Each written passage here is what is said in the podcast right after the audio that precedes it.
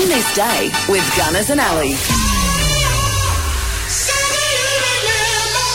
For quality Eternity Opal and Prime RVs, see Eternity Caravans WA, Dixon Road, Rockingham. It's Tuesday, the 1st of August, and it's John's birthday today, our boss. Ha- Just wait, let me get the party whistle. Happy birthday to you, happy birthday to you, happy birthday, dear Johnny. Happy birthday to you. And, many more. He shares his birthday with Lionel Bart, the English songwriter who wrote Oliver, the musical, and also Cliff Richard's Living Doll. We lost him in 1999, but he was born on this day in 1930. We also lost Yves Saint Laurent in 2008, but the Algerian born French fashion designer was born today in 1936. Also born on this day, but dying in 1995, was Jerry Garcia. He was the lead guitarist with his psychedelic rock band, The Grateful Dead. American blues guitarist and singer Robert Cray is 70 today. Lead singer for rock and roll group Def Leppard, Joe Elliott, is 64. Someone we also lost just last year was Coolio, but he was born today in 1963. Lead vocalist with Counting Crows, Adam Duritz, is 59. And Jason Momoa, aka Aquaman, aka Khal Drogo from Game of Thrones. Today, Jason is 44.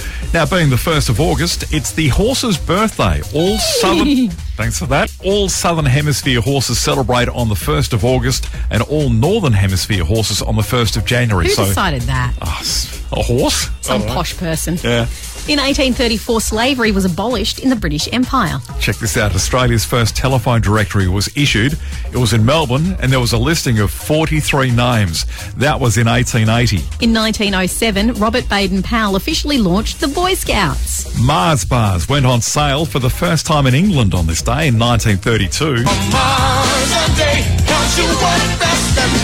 In 1941, the first Army Jeep was produced in the US.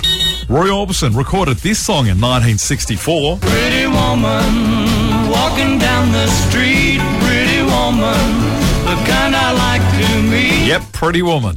In 1973, the movie American Graffiti, directed by George Lucas, premiered. The first cochlear implant was received by Rod Saunders in 1978. In 1981, MTV began on US TV. We lost a well-known entertainer on this day with the passing of Cilla Black.